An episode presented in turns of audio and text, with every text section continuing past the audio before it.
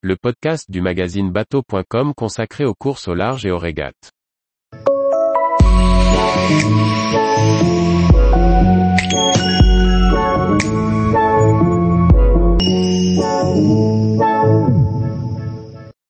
Ils ont marqué l'histoire, les grandes victoires de la route du Rhum. Par Chloé Tortera. Lancée en 1978, la route du Rhum entrait dans la légende avec la victoire de Mike Birch à seulement 98 secondes devant Michel Malinowski. Le premier d'une longue série de vainqueurs qui ont marqué l'histoire de la course et que nous vous proposons de re-découvrir. Avec 56 bateaux sur la ligne de départ, c'est Mike Birch qui avec son trimaran jaune grille la politesse sur la ligne d'arrivée à Michel Malinowski. Il termine la course en 23 jours, 6 heures et 59 minutes et 35 s. Il aura fallu plus de 34 jours à Jacques Palasset pour parcourir les 3510 000. La première édition a aussi été marquée par la perte d'Alain Collat le 16 novembre 1978 avec le trimaran Manureva. C'est à bord d'Elf Aquitaine, un catamaran de 20 mètres, que Marc Pajot fut le premier à rejoindre Pointe-à-Pitre devançant Bruno Perron de 10 heures et Mike Birch de 14. Éric Tabarly, quant à lui, n'a pas réussi à rejoindre la ligne d'arrivée avec son trimaran à foile Paul Ricard. Bien que la tendance soit déjà orientée vers les multicoques, les grands font leur apparition avec les 27 mètres de William Sorin, skipper par Eugène Riguidel qui termina 18e. Philippe Poupon voit finalement la victoire sur son trimaran Fleury Michon 8. Arrivé en 14 jours, 15 heures et 57 minutes, il devance largement ses challengers Bruno Perron et Lionel Péan avec deux jours d'avance. Sur les 33 bateaux à partir, 5 seulement sont des monocoques et le premier arrive à la 12e place, sur 14. Les abandons sont nombreux, 19 exactement. Éric Tabarly, Loïc Perron, Olivier de Kersozon. Là encore, la course est endeuillée avec la perte de Loïc Karadec le 14 novembre 1986 lors du chavirage de son maxi catamaran de 60 pieds. Première femme à avoir gagné le Rhum, Florence Artaud en profite pour battre le record de l'épreuve en 14 J et 10 heures et 8 minutes après une course incroyable. La taille des bateaux est limitée à 60 pieds et le tout carbone fait son entrée. Philippe Poupon arrive deuxième, 8 heures après Florence, mais à 5 minutes devant le Suisse Laurent Bourgnon.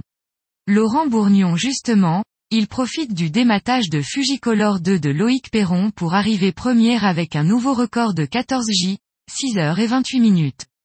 Paul Vatine le précède de 2 heures. Avec autant de multi que de monocoques, cette course donne naissance à un classement séparé et c'est Yves Parlier en monocoque qui s'impose devant Alain Gauthier et termine même troisième, toutes catégories confondues.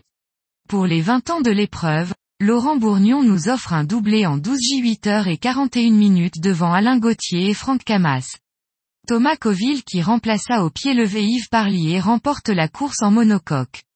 Cette édition révèle aussi une jeune Britannique de 22 ans qui conquiert le cœur du public, Hélène MacArthur, vainqueur en 50 pieds.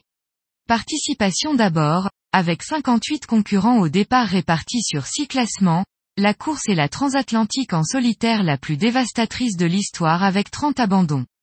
Sur les 18 bateaux de la classe Orma, seuls 3 sont arrivés à Pointe-à-Pitre, une véritable hécatombe dans les conditions difficiles du golfe de Gascogne. Hélène MacArthur, sur son IMOCA, remporte l'épreuve et pulvérise de deux jours l'ancien record de la catégorie.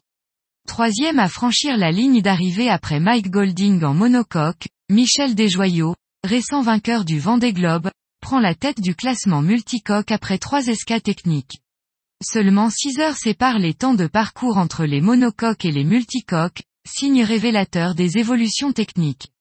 Classe IMOCA, monocoque, Hélène MacArthur, Kingfisher, 13J 13h31 pieds 47 pouces classe 1, monocoque, Bruno Rebel, ville de Dinard, 27J 22h, 41, classe 2, monocoque, Nick Moloney, Ashfield Elsker, 27J 22h, 41, classe 3, monocoque, Régis Guillemot, Storage Tech, 21J 1h11 pieds 50 pouces classe Orma, multicoque, Michel Desjoyaux, géant, 13J 7h53, 00, classe 2, multicoque, Francky Vescoffier, crêpe Waou, 6J 23h09, 42, 74 marins, 7 jours 17h et 19 minutes, 19 nœuds de moyenne, c'est Lionel Lemonchois qui va calmer tout le monde avec son multicoque.